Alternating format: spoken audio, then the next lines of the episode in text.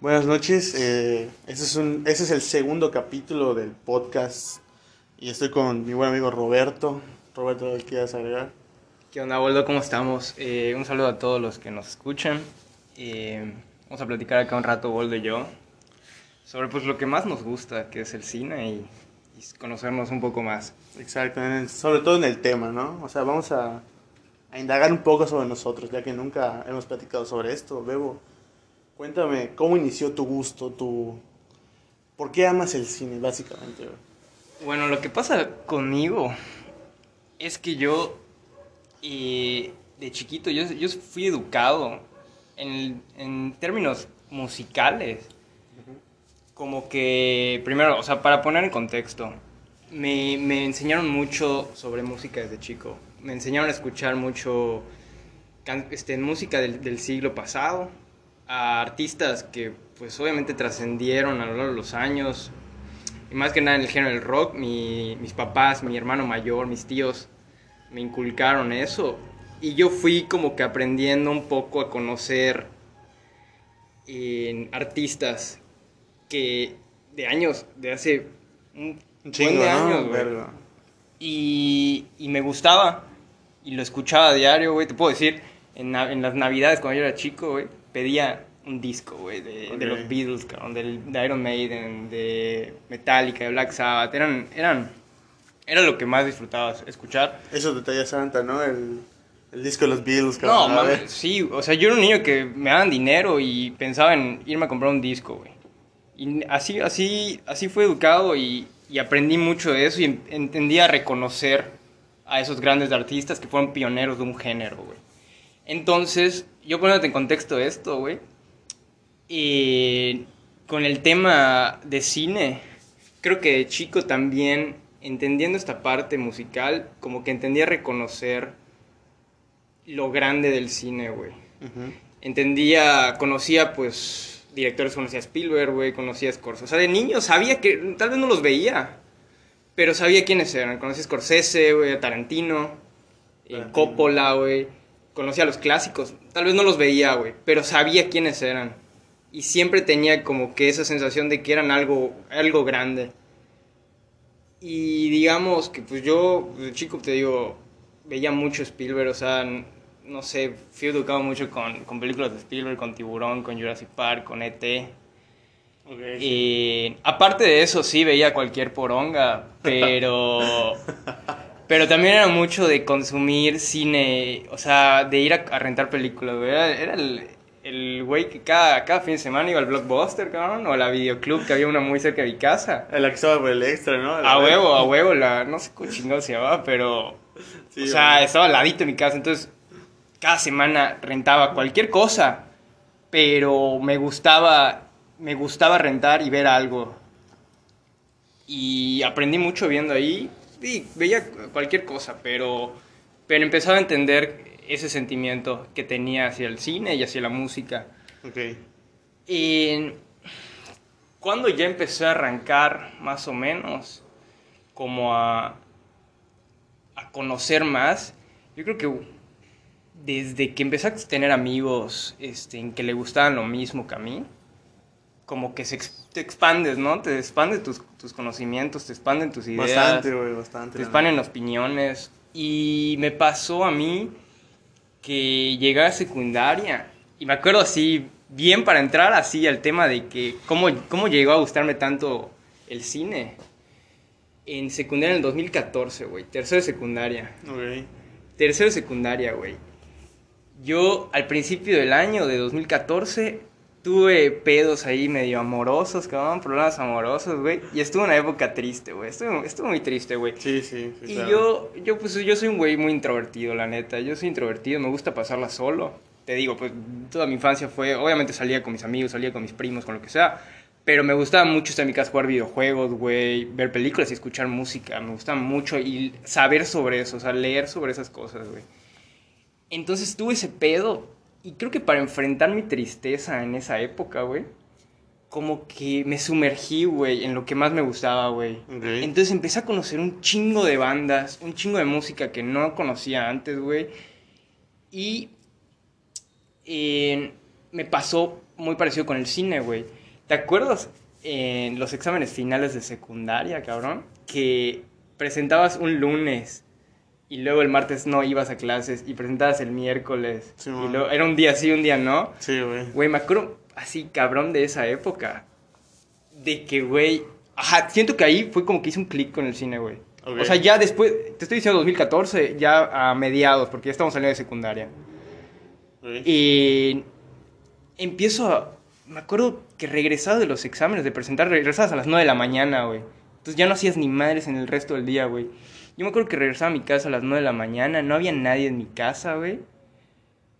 Y, y me ponía, me entraba Netflix, que era lo que tenía en ese momento, y me ponía a ver películas. O sea, me veía una o dos, pero yo tenía esa idea en mi cabeza de que, güey, de que, como lo te digo al principio, yo sentía que lo que era de años pasados, o sea, del siglo pasado, de gente grande, era como que lo mejor para mí. No me gustaba ver cosas recientes, no me gustaba ver cosas de, del momento me pasaba con la música y con el cine. Y, güey, y empezaba, y entraba a Netflix y veía lo, lo años pasados, güey. Y, y me, allí fue cuando me topé con, con Taxi Driver, güey. Ah, Goodfellas. Con, con Goodfellas, güey. Me veía clásicos. Me acuerdo que en, en Netflix estaba Sueños de Fuga, este, en Atrapados sin Salida de Jack Nicholson. Sí, antes Netflix solía Y- tener una buena Ah, cartelera. estaba, estaba, estaba bien. Más y me topaba igual. Ajá, Esta- estaba. Estaba Psycho, estaba La Ventana Indiscreta. Sí, había, había poco, había un poco, pero había buenas cosas. Y también veía, no sé, vi el Club de la Pelea en ese tiempo, vi el Club de la Pelea, vi Donnie Darko, este, Requiem for a Dream, Ok. Con películas así que como que, es- que si eres un aficionado al cine, son como que las primeras que te meten para, para arrancar. Y creo que yo clavé muy bien ahí en ese momento. Me, pero me pongo eso de, de los exámenes finales porque yo me acuerdo que regresaba a mi casa y estaba en la mañana solo en mi casa. Y me ponía, me ponía a ver esas pelis, güey. Y, y tal vez no las pensaba tanto y así, pero las disfrutaba mucho. Me, me metí mucho en el cine de mafia, güey. Me veía El Padrino, la trilogía, y me las volví a ver y me gustaba mucho. Me, me entretenía mucho. Y como te digo, tal vez no las pensaba, tal vez no veía tanto, pero fue como que el primer click que di con el cine, güey. O sea, fue como que la manera de introducirte dentro del mundo, ¿no? Dentro de la industria. Exacto. Eh, eso fue en el 2014, yo tenía como 15 años. Yo siempre estuve como que... Siempre me gustaba leer sobre cine. Siempre me gustaba ver videos. En YouTube veía mucho, muchos canales de cine. Y sobre películas y así. Y pasan, no sé, pasan los años. Y eso sí lo estuve pensando eh, cuando me comentaste sobre este podcast y todo. Estuve pensando tipo... O sea, estuve repensando todo lo que pasó con, con mi vida en esos momentos. Sí, claro. Y ajá, pasaron los años. Yo siempre respeté el cine, siempre iba, era, era, era de mucho ir al cine igual. Y pasan los años. Yo te digo, leía mucho cine. Veía, veía poco, pero veía y entendía qué pedo. Y 2018, güey. Se repite un poco la historia, güey. Tengo un pedo ahí, una ruptura amorosa, cabrón, a principios del año. Claro. Y otra vez como que me sumerjo en la música y en el cine, que pues, es lo que más me, me gusta. Es lo que te saca del hoyo, ¿no? Es, ajá, podemos decir. El escape. O sea, es como que la terapia que, que uno tiene y es como que son mis hobbies de, de mi vida. Entonces a mí me gusta mucho saber sobre, sobre esos dos artes. Pero me pasó con el cine algo distinto, yo creo. Que ya a partir de 2018 me pongo como que se intensifica ese pedo de empezar a leer más sobre cine, ver más, a ver más gente hablando sobre cine, empezar a conocer este más sobre directores, más sobre historia, más sobre películas y me empiezo a agarrar ahí un un este un interés más más cabrón, güey. Más profundo, ¿no? Y estamos hablando de 2018. Yo creo que todo ese año me la pasé mucho leyendo sobre cine. Pero tal vez lo que me pasaba ahí, güey, era que no veía tantas películas, güey. O sea, leía mucho, veía mucho YouTube sobre cine, gente, canales, pers- personas y todo, críticos. Pero no veía tanto las películas, güey. A comparación de lo, que, de lo que veo ahora, yo no veía tantas, güey. Entonces como que me quedaba en eso, güey, de saber de cine, de conocer la historia y todo, pero me quedaba en eso. Y, Y, o ahí- sea, no, no viste, no viste lo que, sobre lo que leías, ¿no? Ajá, no todo, güey, ya sabes, no todo. Sí veía, pero no... Una que otra, ¿no? O sea, no, no te concentraste tanto en ver, sino en Ajá, aprender. es, ajá es, es lo que me pasaba. No veía tanto, güey. Sí veía, pero no veía tanto. Y me pasa que a finales de ese año, además yo trabajaba, güey, y trabajaba y, y estudiaba. Y pues era como que no era mi primordial hobby, o sea, no era mi prioridad, pero ya le metía mucho más a ese pedo. Y, y te digo, en final de 2018 me compro un libro, güey, que se llama El cine según Hitchcock, güey. Y me pasa con ese libro. Entonces me compro este libro y, güey, pues yo ya, yo ya conocía sobre Hitchcock, ya había visto películas de Hitchcock, ya había visto Vértigo, ya había visto Psicosis, La Ventana. Y lo empiezo a leer y todo. Es que ese libro es una entrevista, güey, que le hacen. Un director francés se llama Truffaut. Le hace toda una entrevista sobre todas sus películas. Creo que hasta el 68, que era casi todas sus películas. Y todo ese libro es como un repaso en entrevistas de todas sus películas, güey. Y pues yo lo empiezo a leer, güey, como que no la agarro tanto el pedo. Me gustaba, pero como que necesitaba más, güey. Pues no había visto todas sus películas ni nada, ¿no? No, claro, pues sí. Entonces lo dejé, ese libro lo dejé ahí sentado. Y, y pues es un libro que es considerado así de los mejores, o sea, de cine, es de los mejores de la historia escritos, güey. Y ahí lo dejé sentado un rato, me seguía leyendo sobre cine, seguía viendo videos, gente y todo, pero, pero quedó ahí. Y, güey, pero en ese momento ya empecé a ver más, empecé a ver más películas, güey. Finales de 2018, güey. Llega 2019 y conozco a unos críticos, güey, de Twitter, que son argentinos y todo, y empiezan a, empiezo a ver que, o sea, suben sus artículos a Twitter, sus, sus, este, en sus críticas y todo, y, güey, empiezo a ver que estos güeyes hablaban de más cosas, o sea, llegaban a un nivel como simbólico de las películas, güey, que me, me empezaron como que a abrir más la cabeza, güey. Cítrico y crítico. Exacto. este, Cine de la bestia y- Sí, porque estos, estos cabrones son unos güeyes, o sea, son estudiantes de cine, güey. Son, son güeyes que viven todo el día cine, güey. O sea, viven del cine y hablan sobre cine todo el día. Sí. Y son como que alumnos de un, de un maestro que se llama Ángel Fareta, que ya, ya te he enseñado. Sí. Que es un güey así reconocido global, este, mundialmente por ser un crítico literario y de cine muy importante, muy cabrón. Increíble. Y estos güeyes son como sus discípulos. Increíble lo que sabe ese hombre. Y está, está cabrón. O sea, la neta, me empecé a leer sobre ellos en Twitter y subían sus artículos, sus, sus reseñas, sus críticas y todo. Y, güey, empe- empecé a ver más películas. O sea, porque estos güeyes me están diciendo más cosas que yo no había pensado. Tal vez ya estaban en mi cabeza, pero nadie me había confirmado que pasaban estas cosas, tal vez. Y. ¿Qué pasa? Que en febrero de 2019 sacan estos güeyes el mes del director. Ajá, ok.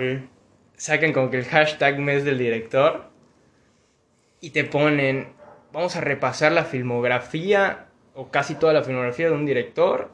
Vamos a platicar sobre ella todo un mes. Vamos a platicar sobre ella, vamos a subir este, en críticas, este, vamos a platicar, vamos a, a dar ideas, o sea, qué pasa, qué, qué quiere transmitir este, este director que vamos a ver. Y puta, hashtag febrero de Hitchcock. Y yo dije, puta, de aquí soy, cabrón Ok, ok. de aquí soy. Y este febrero de 2019 me arranco y todo el mes me vi 20 películas, 25 películas, solo de Hitchcock, en orden cronológico, o sea, de que inició hasta, hasta sus últimas películas. Y eso es algo para mí, 25 películas en un mes, o sea... es histórico, güey. O sea, en mi vida, en mi vida. Y lo que hacía yo es que empecé a ver las películas y leía el libro, güey. Veía película, leía el libro, veía película, leía el libro. Me terminé el libro en un mes y me terminé gran parte de toda su filmografía en un mes. Más que leía a estos, a estos críticos en Twitter y en sus reseñas y artículos, todo lo que decían. Y no mames, o sea, yo dije, algo, es que, o sea, aprendí un chingo, aprendí un buen de cosas haciendo eso. y me enganché, me enganché cabrón. O sea, me enganché cabrón. Y me, me abrió una perspectiva muy diferente a la que tenía antes sobre el cine. Y además, arrancar con un director como Hitchcock, que pues ya sabes quién es Hitchcock. O sea, es de los más importantes de la historia. Él creó más que nada el, el suspenso, güey, manejar la cámara, todo el desarrollo de personajes. Él fue de los pioneros en ese... Bueno, fue los, no, no fue que tanto de los pioneros, pero fue el que, lo mejor, el que mejor lo hacía. Sí. Y. Y de ahí me arranqué, güey. Y me arranqué y siguiente mes, creo que hicieron marzo de Billy Wilder. Este. Este. abril de Howard Hawks, que eran los. O sea, son los más grandes del. Si lo pones a leer, lo buscas en Google, son los más grandes del cine. Y yo ya estaba enganchado en eso. Y me puse, me puse a dedicar mis meses a ver la filmografía de estos señores mientras leía lo que decían estos, estos tipos de, de Twitter, que pues, son gente que vive, que se, apasiona por el cine y sabe mucho, sabe cómo ver las películas. Y además tenían podcasts y tenían, tenían canales en YouTube y entonces yo estaba de todos lados agarrando y aprendiendo un montón. Y me, enganché mucho y me empecé a ver peli- 20 películas al mes. Y pues ya llegué hasta aquí, güey, de que a eso me he dedicado a aprender, este, este, sobre cine, me, me enganché y cada vez que empiezo a ver películas yo ya tengo una idea de cómo verlas, o sea, cómo estudiarlas. Y lo, lo que está chingón es que tú estás, tú estás dedicándole un tiempo a un director, güey. Y ese director, pues es una persona intelectual, es una persona inteligente, es un genio, puede ser un genio, no lo sabes. O sea, no, no todos, pero los que tú le dediques ese tiempo. Y estás, estás como que aprendiendo sobre su perspectiva, güey. Entonces como que lo que agarras de él te llena, te llena en, en, en conocimiento, en... A mí la neta, sí me...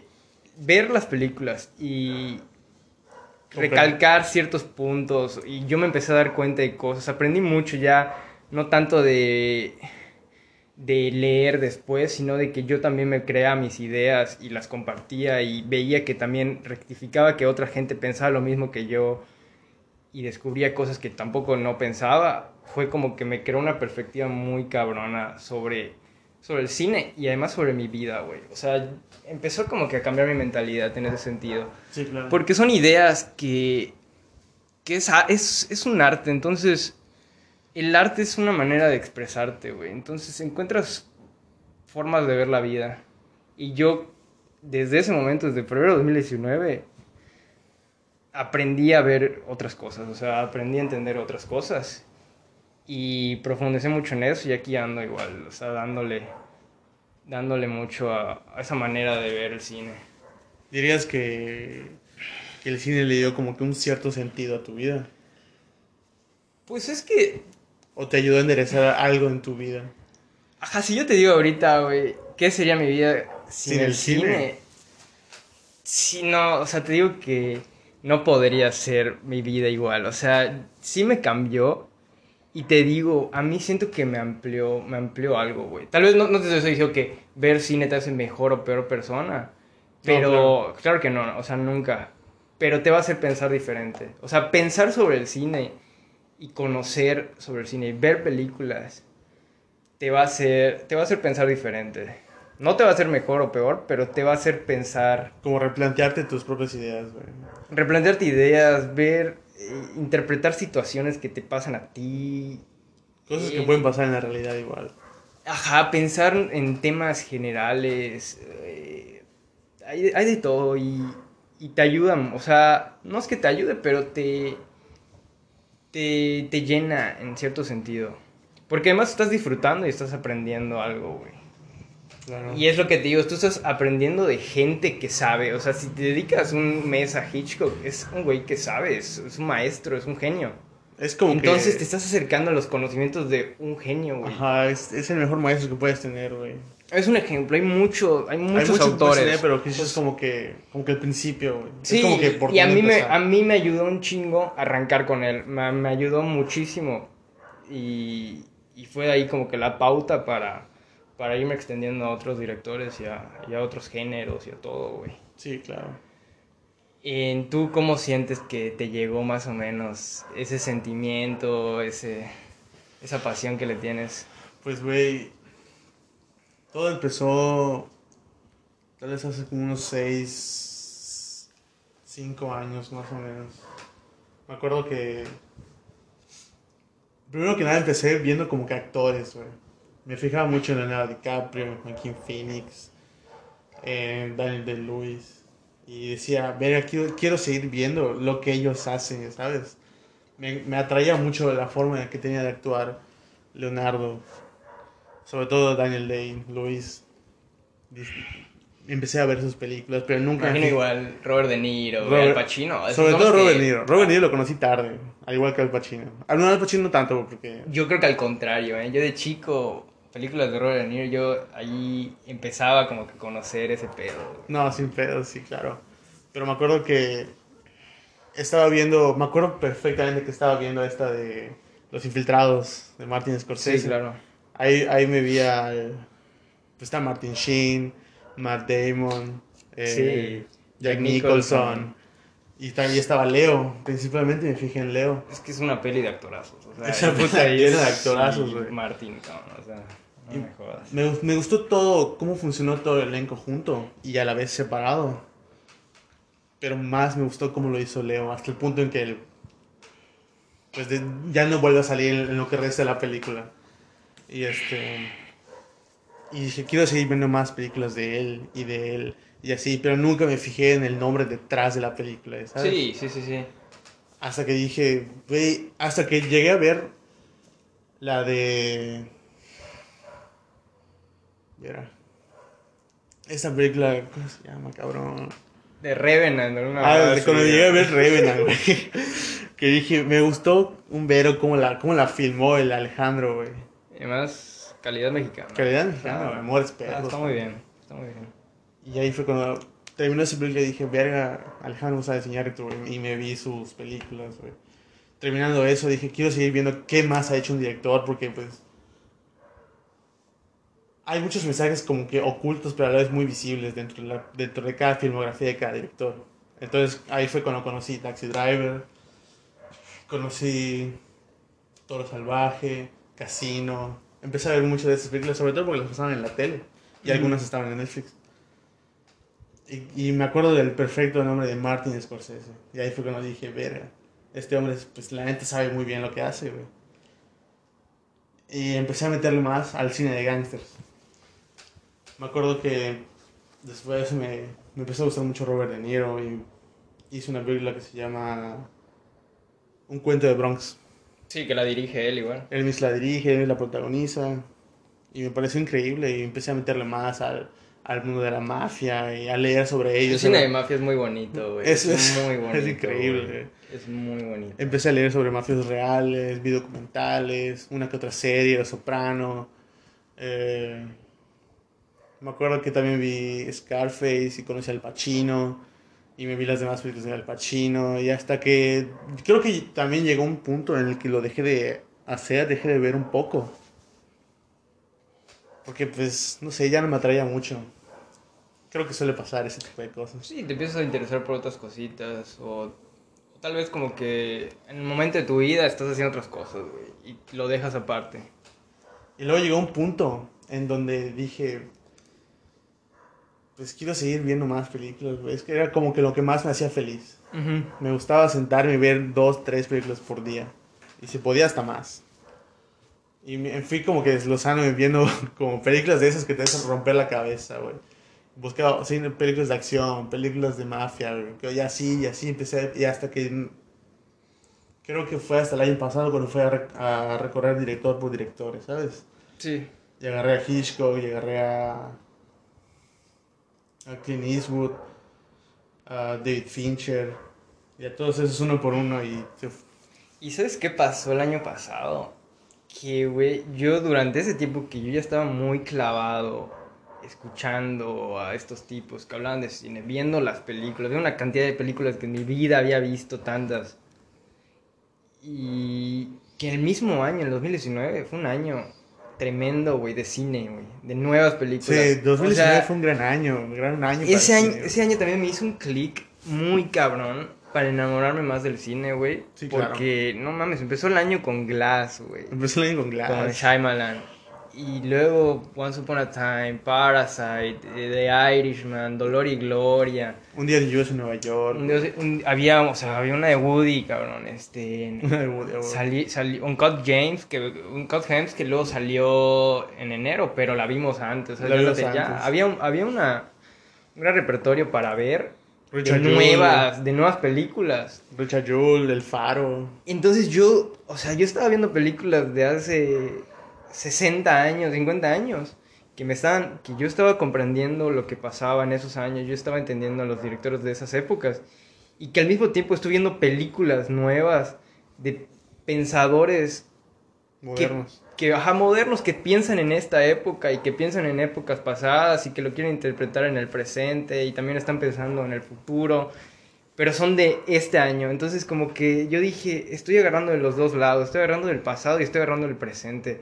Y esa madre me hizo un clic igual de que no, esto, esto no se acaba, o sea, hay de todo y, y se aprende, o sea, aprendí muchísimo el año pasado, aprendí muchísimo el cine, fui un, fui un montón de veces al cine, fui, ese año sí fui un montón de veces, este año igual, habíamos, habíamos empezado a ir y pues, pasó lo que pasó. Pasó lo que pasó, la pandemia.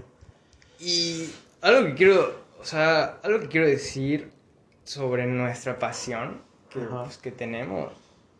Hace poco leí, no leí, estaba escuchando una entrevista que le hicieron un- a un crítico literario que este tipo pone, güey, que hay, pones a dos personas, pones a una persona que viaja, viaja por todo el mundo y aprende, obviamente viajas y conoces y aprendes, güey. Sí, aprendes claro. cultura, aprendes, conoces gente, aprendes Sí. un chingo. Es un vergo. Y te pone esta persona, y te pone otra persona que dedica su vida a leer libros. Ok. Y él te dice que esta persona va a disfrutar y va a aprender, no exactamente lo mismo, pero va a aprender y disfrutar como una persona que viaja por el mundo. Claro, está leyendo a fondo de lo que. de las Porque es- culturas y todo ¿por qué? eso. ¿Por qué? Porque leer un libro es un viaje, digamos. Y esto yo lo tomo mucho de base, güey, de que tal vez nosotros, puta, estamos diciendo, no mames, nos estamos sentando a ver una película, leemos un rato y se acabó. Pero lo que te dice esta frase de este crítico es que, o sea, la persona que está leyendo un libro comparado con una persona que está viajando por el mundo, va a aprender y disfrutar a su tiempo. manera, güey, al mismo tiempo, güey. Es que viajar, o sea, leer, ok, está bien, vas a aprender un chingo, pero pues, güey, el, via el que viaja nadie le va a quitar la experiencia, ¿sabes? Sí, pero el, el le- la lectura también es una experiencia. El cine es una experiencia. Es una experiencia, pero no es lo mismo, ¿sabes? No es lo mismo, por eso te digo, no es lo mismo, no es la misma acción, pero tal vez sí es el mismo resultado, güey. Tal vez. ¿Por qué? Porque estás disfrutando y estás aprendiendo al mismo tiempo. Ok. Y estás ser. viajando. Porque cuando ves una película, viajas al mundo de la película. Cuando lees un libro, viajas al mundo del libro. Cuando te escuchas un álbum de una banda, viajas en las canciones de ese álbum. Y yo siento que a veces no hay esa empatía de que nosotros tal vez estamos hablando de películas y de que lo tomamos muy en serio, de que nos sentamos en nuestro sillón a ver una película y ya está, y pensamos un rato en ella y escribimos un poco sobre ella y se acabó. Pero no es así, o sea, hay más que eso. Hay más que eso. sí, hay más que eso. Y más que nada, tú estás hablando mucho con Momo en el capítulo pasado, buen podcast, que sobre el arte, güey. Ajá, el amor al arte. El cine es un arte. Y lo que pasa con el cine es que el arte es un lenguaje, güey. Sí, sí, sí. Pero yo, así como también mencioné lo de el amor al arte en el capítulo pasado, siento que en el cine también entra eso. Siento que este año, bueno, siento que después del 2017, ¿Ok? el cine ha estado bajando como arte. Pero, o sea, no lo estoy, no le estoy quitando mérito, sino la, la gente ya no, ya no se interesa por hacer cine de verdad, ya sabes. Tal vez no es, no es tanto así. Yo lo empecé a comprender igual. Como que no es tanto de que ya no haya tanto cine. Sino de que lo que se promociona más, lo que se invierte más, es hacer en series o hacer películas blockbuster. Ajá, Entonces exacto. ese cine sí sigue existiendo. pero no se Ajá, distribuye pero no como se se, distribuye como antes. ser. Entonces no es que el, el- el arte del cine haya bajado, sino de que está ahí, pero ahora es más difícil encontrarlo, ¿me Ajá, ya- entiendes? como que ya nadie habla de eso, ya sabes. Es más difícil, es más difícil porque es lo que ya no se consume. Es, es, es, es así, así ha estado cambiando. Es y- como el año pasado. El año pasado salió Eras una vez en Hollywood. Y todo el mundo habló de esa película.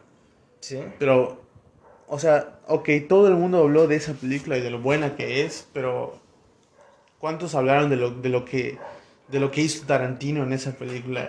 ¿Ya ¿Sabes? Porque lo que pasa igual es que tampoco puedes obligar a una persona a que piense sobre una película. La persona común No. va a ir a ver la película, la- va a ir a ver Once Upon a Time. Y si le gusta, le gusta Tarantino y todo, la va a disfrutar y se acabó. Sí, claro, o sea, así como menciona esto, respeto opiniones, ¿sabes? Está bien cuando Sí, digo... y te puede gustar, no te puede gustar, pero si la vas a pensar, es, queda en tu derecho, o sea, queda O sea, queda en mí, ya sabes. Queda en ti. Yo, o sea, sea. yo me lo llevo, güey. Pero pues está, está, o sea, a mí me gustaría platicar un poco acerca de esa película con más personas, ¿sabes? Y no tener que hacerlo con gente fuera, de fuera, Ok. ¿ya? O sea, así como lo platico contigo, porque... Sí, porque es, un, es que es un nicho. El, ci- la, la cinefilia es un nicho también. Es complicado que a todas las personas le interese no conocer tanta gente. Y más ahora, o sea, tal vez años pasados o hace el siglo pasado había más gente que se interesaba por el cine, pero ahorita es, es difícil. A veces, ajá, es un poco más difícil. De hecho, hay nuevos intereses y se respeta, güey. Sí, Pero pues siento que sería un poquito más... es buscar tu nicho. Es o sea, buscar, es buscar buscar. dónde encajas, güey. O sea, hay gente que habla de música, hay gente que habla de videojuegos, hay gente que habla de cine, y hay gente que habla de literatura y escultura y arquitectura Sí, igual. sí, claro. Y este lo que pasa es que es más, es más difícil encontrar a esta gente, es más difícil llegar a también en conocer más cine, pero si es algo que tú quieres hacer o es algo que deseas, lo puedes, o sea, lo, lo vas a encontrar, ¿me entiendes? Es, no, claro. Es, es una cosa más como de ordinario, más común, no, no te lo vas a encontrar tan fácil. Pero está ahí, o sea, yo siento en eso que no, no ha disminuido, sino que es más difícil de encontrar. ¿Qué Tal vez sí, tal vez no. O sea, es- sí, puede ser. ¿Qué pasa también? O sea, lo que te digo, el, el cine es, es un lenguaje, güey. Y más que nada, también hablando sobre este tema de, de cómo la gente puede platicarte de cine, ¿no? Lo que me pasó a mí con el cine el- desde el año pasado es que, por ejemplo, hablar de cine, cualquier persona lo puede hacer hablando de una trama de una película. Es decir, te puedes contar sobre qué hizo tal personaje en la película, qué no hizo y por qué mató a tal persona, por qué se casó con ella o por qué... Cualquier persona te lo puede hacer cuando ve una película, cuando lee un cuento, cuando lee una novela. lo- mi mamá lo puede hacer. O sea, Ok. no pasa nada. Pero lo que yo empecé a ver con estos críticos de, de Argentina, de, que empecé a leer, es que ellos te hablan más de algo debajo de la trama, güey.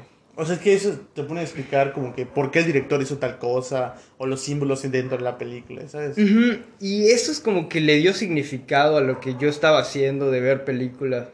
Porque es lo que te digo, yo creo que cualquier persona te puede hablar de la trama de una película sin problemas. Pero estos tipos, o sea, me hicieron ver que había algo debajo de... Algo que estaba hecho por alguien, por un autor. Que debajo de la trama, debajo de los diálogos, debajo de los personajes, debajo de, todo, había, había algo que contar. Entonces es lo que es lo que te genera el lenguaje cinematográfico, que es un arte, que es el arte del cine y que yo siento que es lo que trasciende en el cine de, de que puedo estar viendo una película de, de 1927 blanco y negro muda y me va a llegar porque es cine, porque el cine trasciende y es un lenguaje y es un arte. Tú puedes ver una pintura del Renacimiento y te puede llegar y pasaron 500 años del Renacimiento, pero como es un arte, el arte trasciende y lo puedes estudiar y lo puedes identificar y te puede llegar en cualquier momento de tu vida. Entonces yo siento que tampoco, ajá, es lo que te digo, no, no, no puedes encontrar cualquier persona que, que quiera o que pueda entender esto de, de que hay algo más de la trama. en el cine. No, sí, claro. O sea, puedes tomar de diferentes perspectivas este, en cualquier película, de cualquier obra, de cualquier director, ¿sabes? Y además, ajá, es lo que pasa cuando estudio los directores. Como los estás estudiando, los estás viendo su filmografía, año, o sea, cronológicamente, cómo fueron sacando película año tras año, o década tras década, los vas estudiando, vas viendo cómo tienen sus mejoras, tienen sus fallos, tienen los temas que quieren abarcar, tienen los temas que, que quieren como reclamar en alguna película, todo hablando debajo de la trama. Y cómo, cómo van, más que nada el lenguaje cinematográfico es cómo mover la cámara. Sí, Porque claro. el lenguaje cinematográfico es que la cámara narre. ¿Me entiendes? Entonces es cómo, cómo ellos van evolucionando película tras película y vas aprendiendo lo que ellos quieren transmitir. Y eso me, me, me gusta y es lo que me apasiona realmente. Y es lo que te digo que siento que me ha cambiado la perspectiva de cómo pensar las cosas sobre mi vida, sobre, sobre las personas y, y es algo que no, ajá, te digo, no te hace mejor o peor persona, pero te hace diferente. Y es algo muy, muy lindo. O sea, yo creo que pasa esto con, la, con el cine, como puede pasar con, el, con la música o con cualquier otro tipo de arte. Pues sí, puede pasar de, de muchas cosas. Y eso que mencionabas de, de lo que la cámara narre, creo que el mejor ejemplo que puedes poner ahí es Brian De Palma. Sí, es, además Es- es, discípulo de, De Hitchcock, es, es, es como que el alumno perfecto de Hitchcock. Es el alumno explosivo de Hitchcock. Entonces, sí, eso es a lo que esa, eso es a lo que iba igual. Eh, y a eso es a lo que voy igual. Creo que el cine igual cambió de alguna forma mi vida, y sabes, siento que gracias a eso me hizo continuar con un capítulo en mi vida. O sea, lo abrió, cerró uno y abrió otro. Personalmente hablando, ¿sabes? Y eso es lo que hizo que me apasionara. Y el querer escribir un, guion. Y el. el fui, fue voluntario de un festival de cine igual. Eh, acabo de participar en un corto. Sí, claro. Y ahorita estamos haciendo esto, pues por manera de comunicar un poco las cosas y cómo las vemos sobre este tipo de arte, ¿sabes? Sí, yo, claro, después de todo lo que he dicho hasta ahora, o sea, yo no soy un experto en cine, pero pues estoy, estoy dando mis conocimientos sobre, pues he estudiado a gente importante y, y pues he podido, y he visto muchas películas para poder hablarte de esto, ya sabes. Entonces, tal vez... Sí, sí. Yo, yo siento bien cuando, cuando alguien viene y te dice, oye, recomienda una película, güey. Sí, Es como que algo. Eso, eso me hace lindo, feliz. Es lindo. Eso me hace feliz, güey. Pero lo que no me gusta, o bueno, no es que no me guste, sino digo, pues ni pedo. Cuando recomiendo una y no les gusta, ¿sabes? No les llama la atención.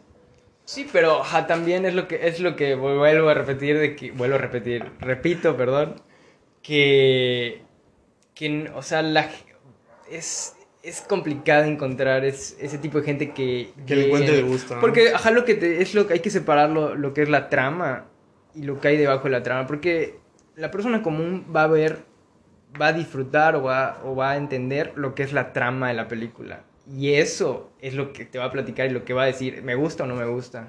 Sí, claro. Ya cuando eres un estudioso del cine y todo, ya empiezas a, a poner más factores para que te guste o no te guste una película.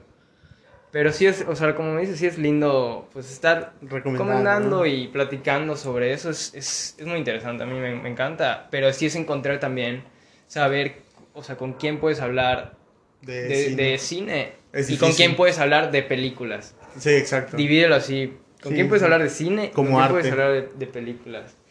Y a esto llego, me acabo de acordar. También hace poco estaba escuchando un podcast, güey. Y. ¿El Ah, güey. Pero. Muy recomendable. Pero. Y estaba escuchando y dicen. Era un poco de podcast de cine. Que dicen. El cine. El cine son películas, güey. Pero no toda película es cine. Sí, claro. Muy, cierto, muy cierto. Y te lo es polémico y todo, pero pues te lo voy a decir.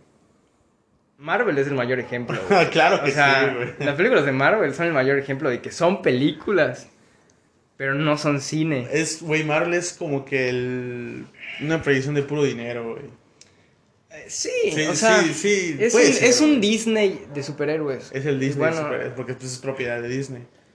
Pero lo que pasa, es lo que te digo, está muy bien, te guste, te guste, puede gustar más, te puede gustar menos, pero las películas de Marvel son películas, pero no son cine. ¿Por qué no son cine? Porque no tienen ese lenguaje cinematográfico Es que no, estamos no hay diciendo. nada que puedes sacarle provecho al ver una película de cine. Siendo. Entre, es un medio de entretenimiento. es un Hace un medio de entretenimiento, claro. Pero pues, o sea, tú como es. O sea, alguien que disfrute el cine como arte no va a sacarle provecho ni nada No. favorable al ver una película de Marvel. ¿Sabes por qué? Porque todas las películas de Marvel tienen la misma temática, güey.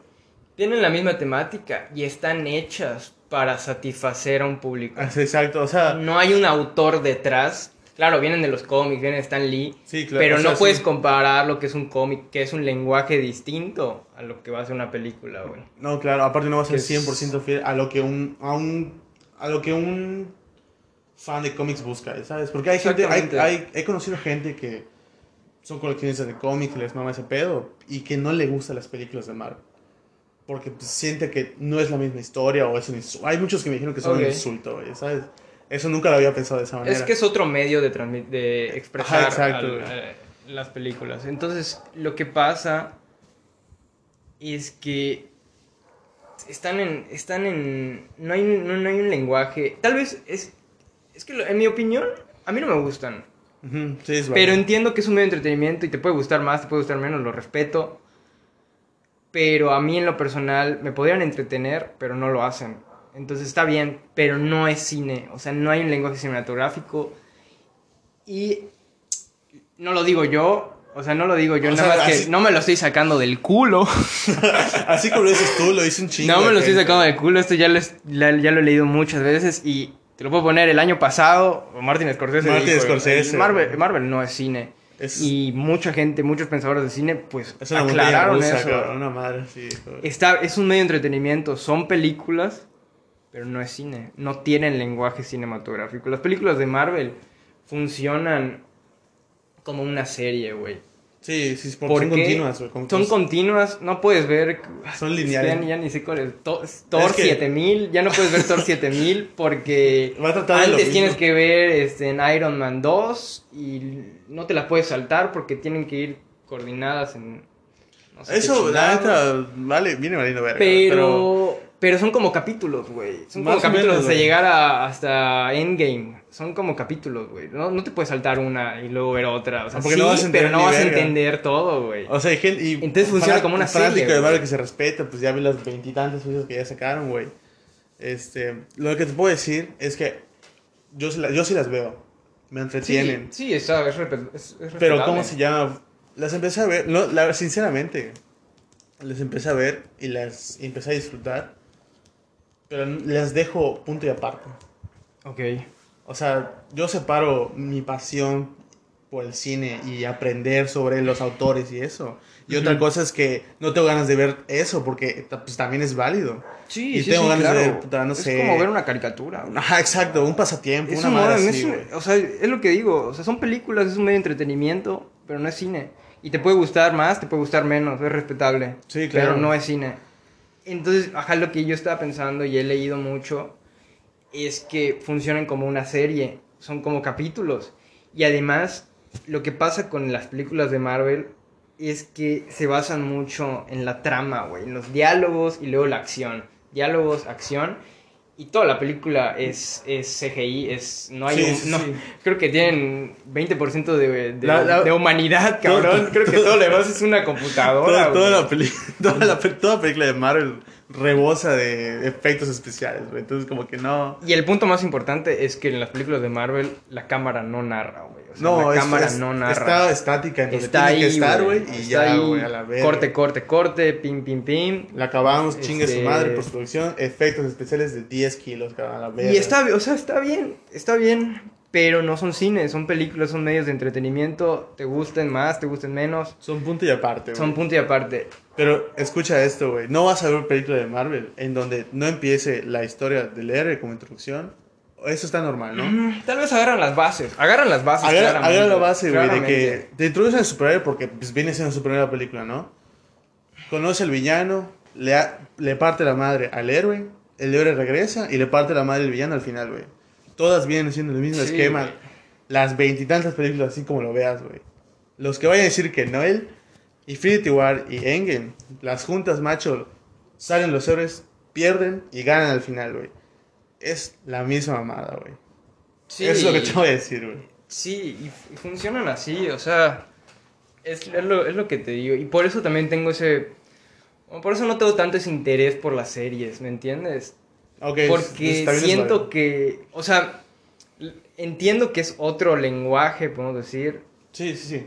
que el cine, pero a mí no me entretiene tanto. Como O una sea, película, güey. Sí. La película me entretiene y además aprendo, güey. Ajá, exacto.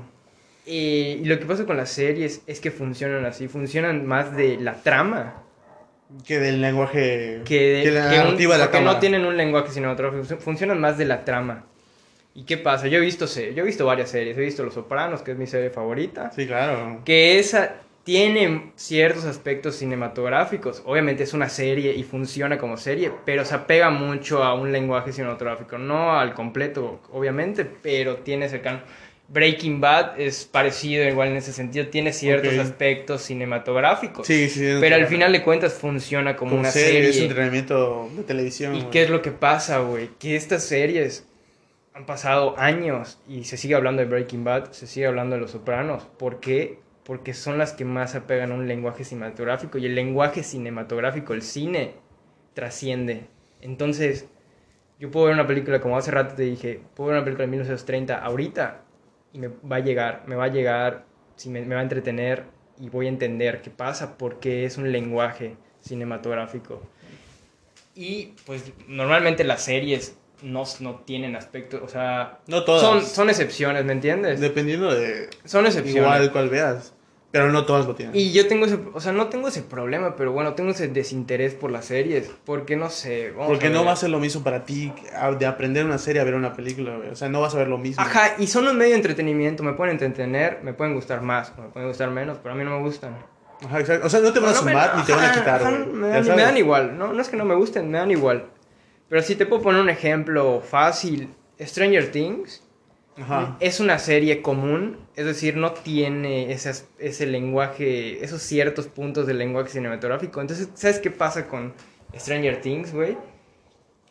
Eh, que, güey, sale la nueva temporada, la ves un fin de semana, Y ya, se habla de ella en redes sociales una semana, dos semanas. Y ya está, güey. Y apaga y vámonos, Chingó a güey. su Se madre. acabó Stranger Things. ¿Por qué pasa esto? Yo siento, yo he leído, yo pienso igual que es porque no tienen un lenguaje cinematográfico. Las series ahorita se consumen como si fueran puta, pan caliente, güey. Ajá, van, Entonces aparte van saliendo, puta, como si fueran. están hechas para una audiencia, o sea, no hay tanto un autor detrás, no hay un pensamiento que quieran transmitir debajo de la trama, entonces se quedan en sensaciones, te la pasas un fin de semana viéndola y se acabó. Y te voy a decir otra cosa, pasa con esa, pasa con, no sé, no sé, Casa Papel, se habla de Casa Papel un fin de semana que salió la nueva temporada, se habla dos semanas en redes sociales y se, salen los memazos y se acabó Casa de Papel, todos los fans de Casa de Papel desaparecen man. hasta el próximo año. No, pero esa madre, o sea, es de que si ni eres fan de la serie, sale la siguiente temporada, ya eres fan, güey. O Sí, sea, y es, es lo que te digo que es lo que he entendido del lenguaje cinematográfico, güey, que trasciende en el tiempo. ajá, ok, también. Y te voy a poner, eh, a tú que eres, tú que eres fan de Dark, me has, vuelto, me has vuelto a hablar de Dark. Yo no he visto en redes sociales nada de Dark. Desde que Eh, terminó la temporada, güey. Ajá, Es desde que serie. tú la viste un fin de semana, la disfrutaste, Sí. te gusta y todo, pero... O sea, no se ha vuelto a mencionar nada de esa queda- madre, güey, ¿sabes? se queda ahí, ya sabes, como que ya no la vuelves a ver en ningún lado hasta que salga una nueva temporada o... O se diga algo sobre ella, ya sabes. Ajá, entonces yo te digo, siento que series como hasta Mindhunter, que yo no he visto, pero tiene capítulos que filma este, David Fincher, que es un director de cine. Solo es el primero y el segundo, güey. Sí, pero es una, es una está, está producida por un director de cine, ¿me entiendes? Ajá, exacto, sí. Entonces, sí, sí. son, es una serie que ya pasó a varios años y se sigue hablando de Mindhunter. Ok. Se sigue hablando de Breaking Bad, que tiene ciertos toques cinematográficos. sí, sí. Se sigue hablando de Los Sopranos. Series puntuales que tienen este aspecto cinematográfico son las que más trascienden en los años. Ok. Yo digo que, lo, o bueno, una serie que para mí tiene el lenguaje que buscas es Mr. Robot. Pues sí, es... es- Me- es- Esa serie no es conocida en México, güey, ¿sabes? No sé por qué. no soy Me gustaría que lo tanto. fuera, sinceramente, la he recomendado muchas veces. Pero es una serie que narra con la cámara, güey. Que tiene sus toques cinematográficos bastante concretos. Ok. Aparte de que la dirige solo la misma persona y le escribe la misma persona. Ah, está, está bien. Entonces es un proyecto más personal, es algo que vas a... que no va a ser diferente capítulo tras capítulo, ¿sabes? Entonces, yo siento que eso también afecta un poco a las series, al hacer que los, los capítulos sean di- dirigidos por personas diferentes. Sí, pasa, pero es, es una serie y así más o menos se trabaja. Sí, claro. Sí, y sí, ahorita sí. el así problema también de la serie es que sale una cada semana. Entonces, es, eso sí, güey, ya, ya se hace a la madre, Ya, entrar a Netflix y puta... y- nu- Nueva serie, nueva serie, nueva serie, o remakes de películas... Y te, te asfixian con tantas. Y es muy, ya es más difícil encontrar una que tenga algo bien, que esté bien. Yo, la neta, yo casi no paso buscando series porque no, no, no, no es lo que me interesa. Pero entiendo que es un, es un entretenimiento y te puede gustar más, te puede gustar menos y, está bien. Y pues pasa más que nada eso. Y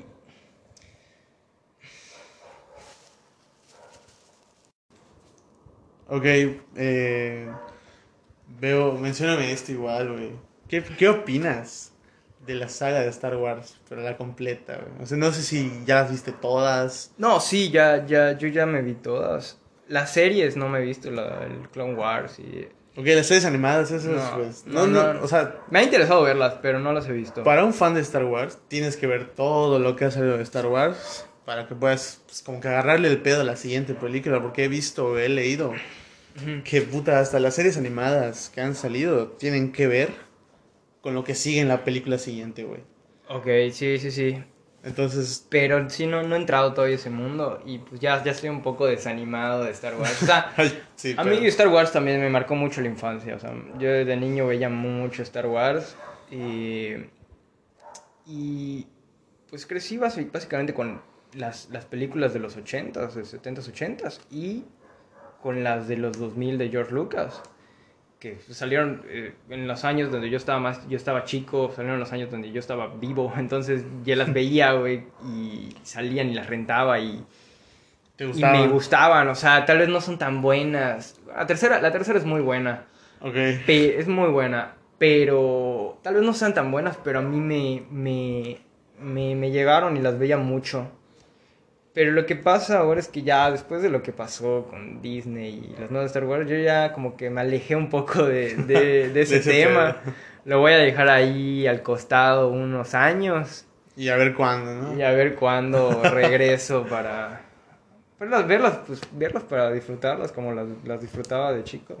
Ok, yo te menciono esto, güey. Actualmente estoy viendo Mandalorian. Sí, yo no, todavía no, es que te juro que está, se, leo Para- buenas cosas, pero no entro todavía. o sea, Para no- mí, no. esa serie tiene lo. Tal vez lo que el antiguo Star Wars necesitaba, güey. O sea, esa serie, sinceramente, es Star Wars puro, güey. Star Wars del. Del George Lucas, de Irving Kirchner, güey, del 70, del 80. Ok. tiene es puro ese ambiente, güey. Se siente bien que estuvo bien influenciada esa serie, güey. Pero si me pero te puedo mencionar que la la última trilogía, la 7, 8, 9. Una papaya, güey. Bueno, las últimas, la, la, la No, siete, no. la siete está bien. La 7 me gusta, la 7 está bien. La 7 es la del despertar de la fuerza, ¿no? Sí, la, la, Eso está- todo, está bien. está- No está mal, no está mal. Las otras dos son basura, güey. El Son- no sé qué del Jedi y la madre de Skywalker, las dos son una mierda, güey. Así, Son- sí, así a la verga sin chile. Son un desastre. Son un desastre, güey. son- Pero también te puedo dejar lo que te digo, o sea, es- están hechas para el, Es para el consumo del para el cliente, güey. consumo y A la ver, o sea, está, está hecho para que digas, ah, Star Wars, lo voy a ver, te güey. puede porque gustar es más, Star Wars, te puede gustar menos, pero a mí me parece que están mal. O sea, que Está- están mal, mal. ¿De qué a mal? mí no Están me gustan están y me mal. parecen que están mal hechas, están, La segunda trilogía. están desordenadas, están... La segunda trilogía es lo. mm, No es que me parezca lo mismo. Porque solo una película me parece buena de la, de la segunda trilogía. La güey. tercera. La tercera. La tercera está muy bien. La venganza de los Sith está muy bien. Está muy bien. La. el- la amenaza fantasma, güey. O sea, Liam Neeson, cabrón. Ah, Está. eh, ah, X. Hace rato que no la veo igual, pero pero me, me las disfruto, o sea, me gustan, no O sea, son buenas. Sí, las viste pero, estaba chavito, güey. pero Le me tienes gustan. cariño y todo el sí, pedo, me güey. gustan. Veo la de Clone Wars. No. Bueno, La- sí, ¿no? La de Clone Wars, la segunda. La guerra de los Ah, clones. sí, la guerra de los clones. Esa sí la odio, güey. Puta, son este, personas hablando, están personas en los senados, güey. Puro Jar Jar. Binks diciendo discursos y. ¿Qué chingue su madre? O sea, Jar Jar Binks, qué verga, güey. Son personas hablando en círculos, güey. O sea, personas. Plataformas gigantes, que dan trompazos, En güey. el Senado, güey. No pasa nada. Está, está cagada. Me- a mí me caga, o sea, neta, no me gusta para nada esa película, güey. Lo, lo único que rescata ahí es, puta, es la, la última parte, güey. La geonosis. No sé A los del desmadrote y. El, el coliseo, güey. Sí, claro. Solo esa parte y a la verga. Y tal vez la pelea con el conde Duco, güey, le cortan el brazo a Anakin. Ah, está, está bien. Pero te puedo decir que la tercera, bueno, la primera trilogía es lo mejor de lo que he visto en mi vida, güey. Hablando de La temas, primera sí de, hablando de ciencia ficción. Sí, es, es importante. es un- Pero también tuvimos en cuenta que la primera la escribe y la dirige George Lucas. Y es, yo puedo decir que a mí me parece un western espacial. Sí, tiene mucho de eso, tiene mucho el viaje del héroe. Sí, y sí, sí, y sí, en, en cierto sentido es, es un western espacial. Si, si te pones a ver más westerns y estudias sobre el western, te has dado cuenta que es, es algo muy en temática, es muy parecido, Es muy solo parecido a que están en el espacio, güey. Ajá, o sea, sobre todo en la, en la primera parte, en la primera secuencia de Mos Y además hay una guerra civil, hay una guerra de imperialismo, entonces tal vez no es el mismo... Se asemeja, se, Se asemeja. asemeja. Pero, ¿cómo se llama? Está, está el ambiente de Mos Eisley, la cantina, Además, todo además eso hay, ese, pega hay esos como, aspectos. como western moldeado Sí. al espacial, ya sabes. Pero recuerda esto que en la escena en donde donde donde Luke se va con su tío, no, con, con creo que con Obi-Wan y van a comprar creo que a Arturito o algo así y regresa y ve a sus tíos quemados. Esa Eh, madre- The Searchers. esa, de Ford, esa escena es idéntica de Searchers de John Ford. Sí, sí, sí. De que llega John Wayne y ve quemado a la casa y a los, a los residentes de la casa. Es igualito, güey. Sí, la 4 es muy western. La- la cuatro es muy western. Está bastante bien. es- The Mandalorian tiene, tiene mucho mu- de western. mucho de Mucho, western, mucho he western espacial. Y eso es algo si que me encanta. A ver si me animo me a, la- encanta. a verla. Cada vez que leo algo, o sea, siempre en redes sociales estoy viendo y sí me da ganitas, pero... Aguántate Pero un poquito, ajá, ¿no? Aguántate estoy- un poquito. también, ajá, también voy a esperar a que pase el hype, que, que pasen todo sí, el, claro. todo el Pero mame. hay muchas y- cositas, güey. Muchas cositas buenas. La verdad. Y este, ni me, a lo mejor me animo. Pero, entonces vámonos despidiendo, ¿no? De, Ok, veo, este quiero... podcast. ¿Por qué no me dejas dos recomendaciones que quieras dejarle pues, a nuestro querido público? Tengo una. Ahorita te voy con una rápida. De Richard Linklater del 2016. Ok. Everybody Wants Some. Gran película. Que yo creo que pega mucho ahorita que estamos en, en esta edad y en esta situación de universidad y de ver qué hacer con nuestras vidas. Sí, pues. Una película muy buena, Muy buena. muy divertida, tiene un soundtrack. Puta, es, que, es que Linklater maneja muy bien lo de los soundtracks. De Muy rock, buen rock and- o sea, tiene muy buen rock and roll. Y lo que hace Linklater igual es que filma muy bien una época. Y eh, la película de este que le estoy diciendo es de los 80s y está muy bien. Muy este, bien estructurada, ¿no? Muy bien estructurada, muy bien representada. Recreada. sí. Y con el desarrollo de los personajes igual Linklater es muy bueno y este recomiendo principalmente. Tú recomiéndate una antes que, que acabe este episodio porque creo que ya no da tiempo. Te Ok, bueno, yo les voy a dejar como recomendación una película de- del- del año pasado, ¿no? Quiero recomendarles Richard Jewell. Richard Jewell. Richard Jewell es una película fuertísima, muy oscura del propio Clint Eastwood. Creo que es una película que, que vale mucho la pena ver, sinceramente. Me hizo sentir cosas muy, muy raras esa película. bueno. me, hizo, me hizo sentir Es oscura y tiene unos toques de comedia manejados Más- como Dios. Sí, claro, o sea, solo Clint Eastwood te va a hacer eso, güey. Sinceramente. Recuerdo Everyone's, eh, Everybody Wants Some es el nombre de una canción de Van Halen, entonces hay otro motivo para que la vean. Richard Jewell de Clint Eastwood, tremenda. La estrenaron este año, es del año pasado, pero es reciente y es de lo mejor que existe. Nos vemos, queridos Muy amigos. Buenas noches. Cuídense.